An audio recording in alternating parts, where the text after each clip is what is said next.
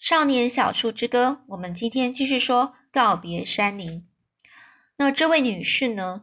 嗯，我认得她，她就是上次那个穿灰洋装的这个女士。她走在我们面前，当爷爷站起来的时候，这个女士她交给了爷爷一叠文件，爷爷把那些文件放进口袋。这女士就说：“巴士已经在等了。”她呢还冲着爷爷讲了一大段话。我们都不想再惹麻烦。赶快把事情了结吧，事情该怎么做就怎么做，干脆一点，对大家都好。我根本就听不懂这个女士她在说些什么。爷爷也是，他一副公事公办的模样，从皮包里拿出了一条绳子，系在我的脖子上。绳子上还挂着一张和威恩先生一样的标签，标签上写着一些字。我和爷爷跟着他走到了车站后头，一辆巴士停在那里。我把背包往后一甩，挂在肩膀肩膀上。爷爷在敞开的车门口跪了下来，就像奶奶一样。他紧紧的抱住了我。爷爷两个膝盖都跪在地上，把我抱了好一阵子。我在他耳边说：“我一定会回来的，马上。”爷爷的手又夹紧了些。这女士的声音又又响起来了。她说：“你必须要离开了。”我不知道他这话是说给我还是爷爷听的。爷爷呢，站起来，头也不回的转身就走了。女士牵着我，把我拉上了巴士的台阶。其实我自己会走，他要司机念念我的标签，我就站在那儿一直等他读完。我告诉司机先生我没有车票，而且也没有钱。他笑笑的说：“那位女士已经把我的票给他了。”车厢里呢，只坐了三个人。我跑到后面，坐在窗户旁，心里想着，也许我能够看见爷爷。巴士开始移动的，慢慢的驾驶，就是呃离开了车站。我看见那个穿着灰洋装的这个女士呢，站在车旁，注视着巴士离开。巴士是沿着街往前走，可是我一直没有发现爷爷的身影。突然间，我看到他了。他就站在这个车站旁的这车站车站旁的这个街角上，他的帽子拉的低低的，两只手背垂在身旁。当巴士经过他身旁时，我急着想要把车窗举起来，可是我办不到。我猛挥着手，但他没看见。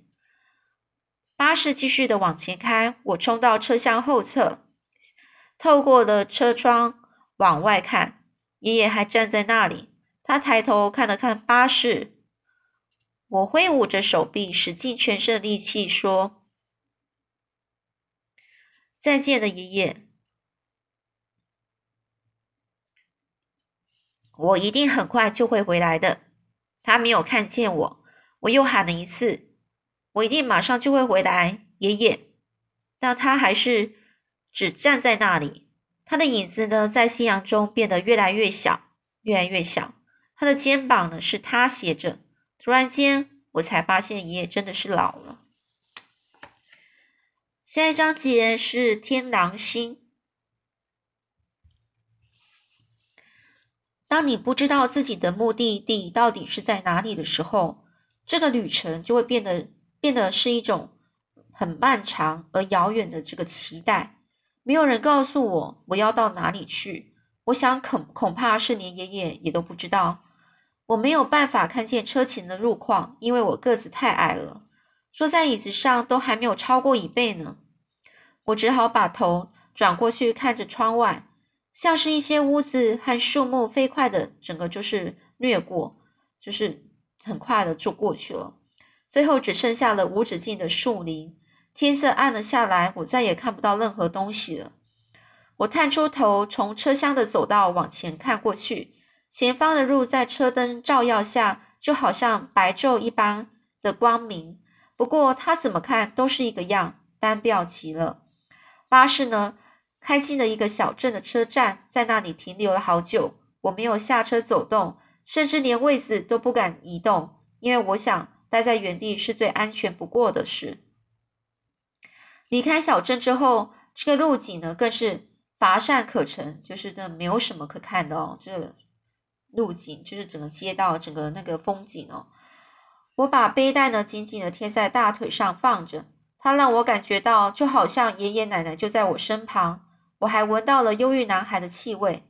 就这样不知不觉的我睡着了。当巴士司机摇醒我的时候，天色已经大亮，外头正下着这个细雨。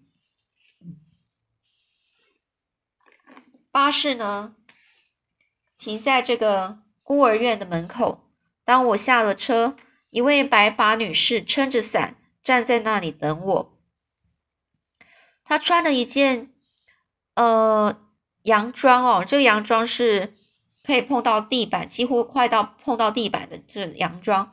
这模样有点像是那穿着灰灰洋装的这个执法女士，但是他们并不是同一个人。这白发女士没有说话，她是弯弯下腰，拿起我的标签看了看。然后朝巴士司机呢点点头，巴士的车门关上，开走了。白发女士站直身子，皱着眉叹了口气。她就说：“跟我来。”她说着，带头慢慢的穿过了铁栅门。铁栅门，我把布袋吊在肩上，跟了过去。这大门两侧呢，种了许多高大的榆树。当我们经过时，我听见他们正用沙沙的声音交谈着。女士什么也没有发现，不过我却听见了。那些榆树已经从山里的同伴那里得知了我的消息。我们穿过了一个大院子，朝着建筑物走过去。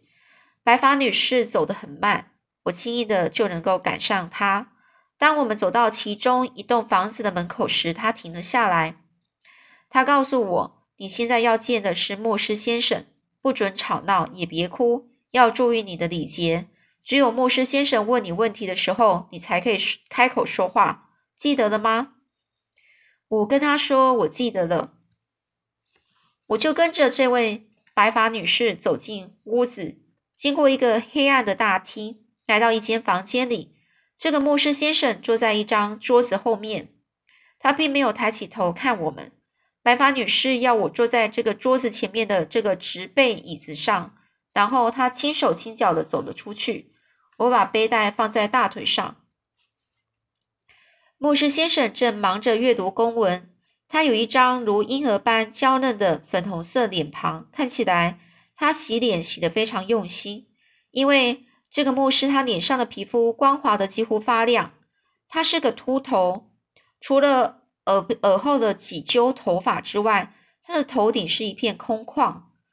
房间的墙壁上挂着一指钟。我轻轻的把时间念了出来，雨水顺着这个牧师身后的窗子呢，是滴溜溜的流流下。这个牧师突然抬着抬起了头，他说：“不准摇晃你的腿。”他说着，语气非常严厉。我呢，就照他的话就做好。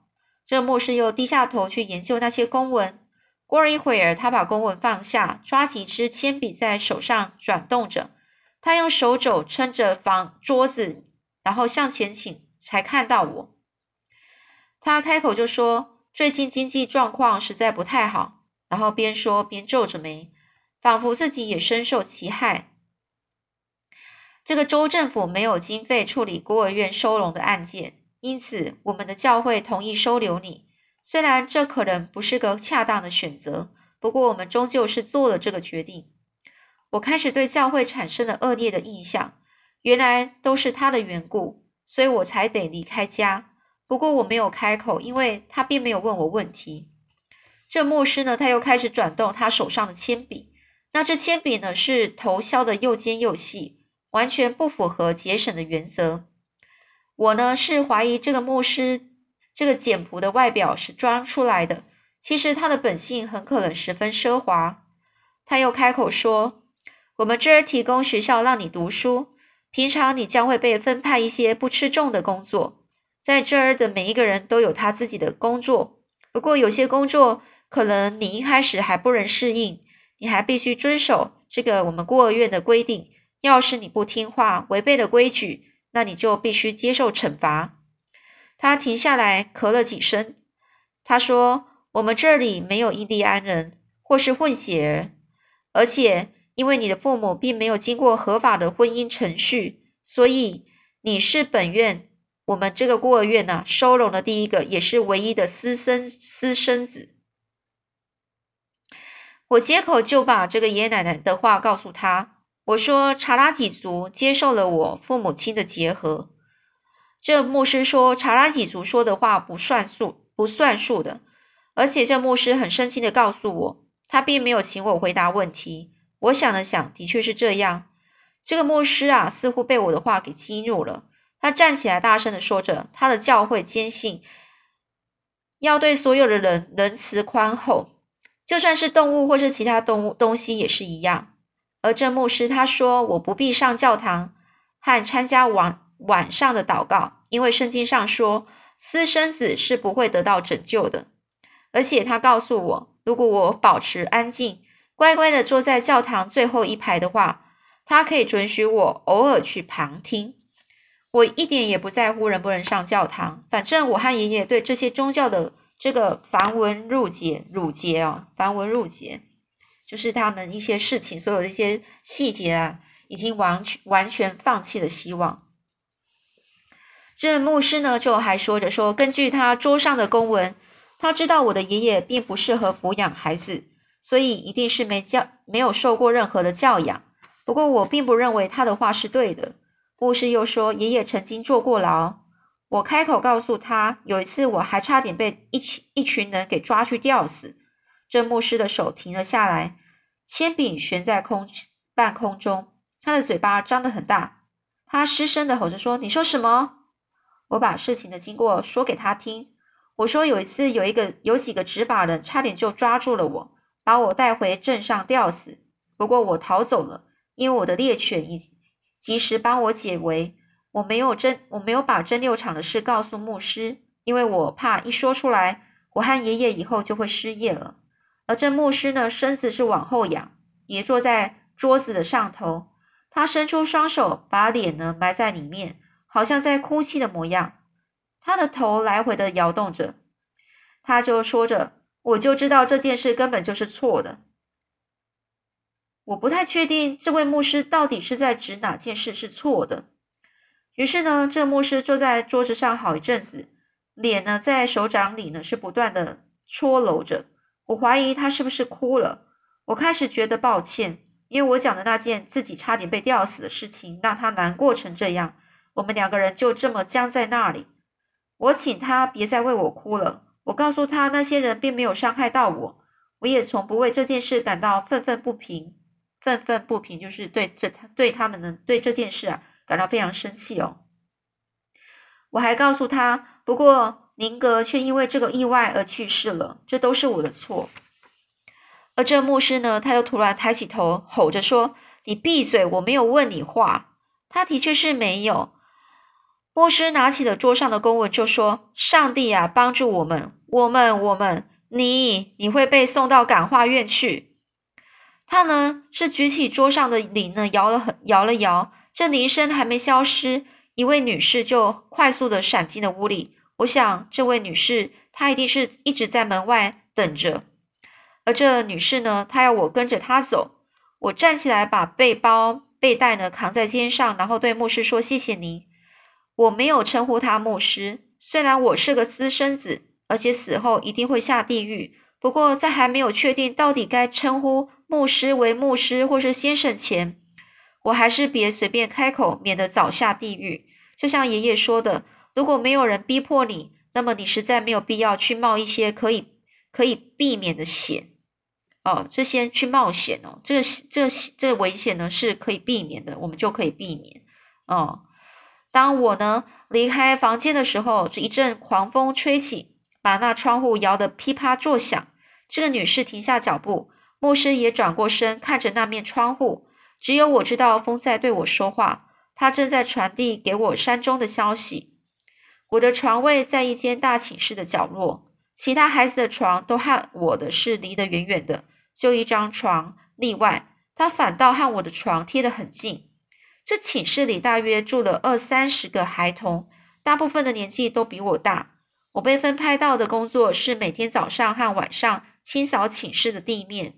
这份工作对我而言不算太难，不过如果管理我们的女士认为我床底我的床底下扫的不够干净的话，我就得重新再扫一次。这种情形经常发生。而这个维尔伯就是在贴近我的那张床上，他的年纪比我大了许多，看起来已经有十一岁那么大了。他说他的年龄是十二岁，他还告诉我，一定不会有人愿意收养他，他恐怕得在孤儿院待到十八岁。不过维尔伯说他一点都不在乎，他说等他出去以后，他一定会回来放火把这烂地方给烧掉。好啦，那我们今天故事就先讲到这里喽，我们下次再继续说喽。